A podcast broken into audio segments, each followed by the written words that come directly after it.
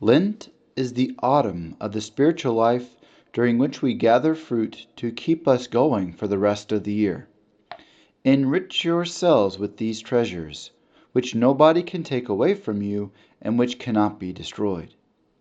I am accustomed to say that we will not spend Lent well unless we are determined to make the most of it.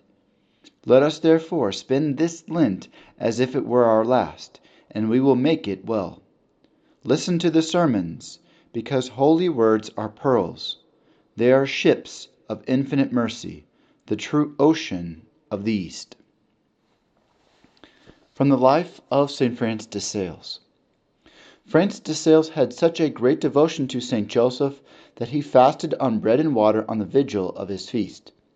He desired that this great saint should be the protector of the entire order of the Visitation and the particular patron of the first convent of Annecy, even directing the religious to make this feast the most solemn of the year. Once, to console the holy foundress, he wrote her these lines full of gentleness I beg that this great saint, who so often caressed and nursed the divine baby, bless you with eternal caresses. May he help you come closer to God, filling you with an abundance of peace.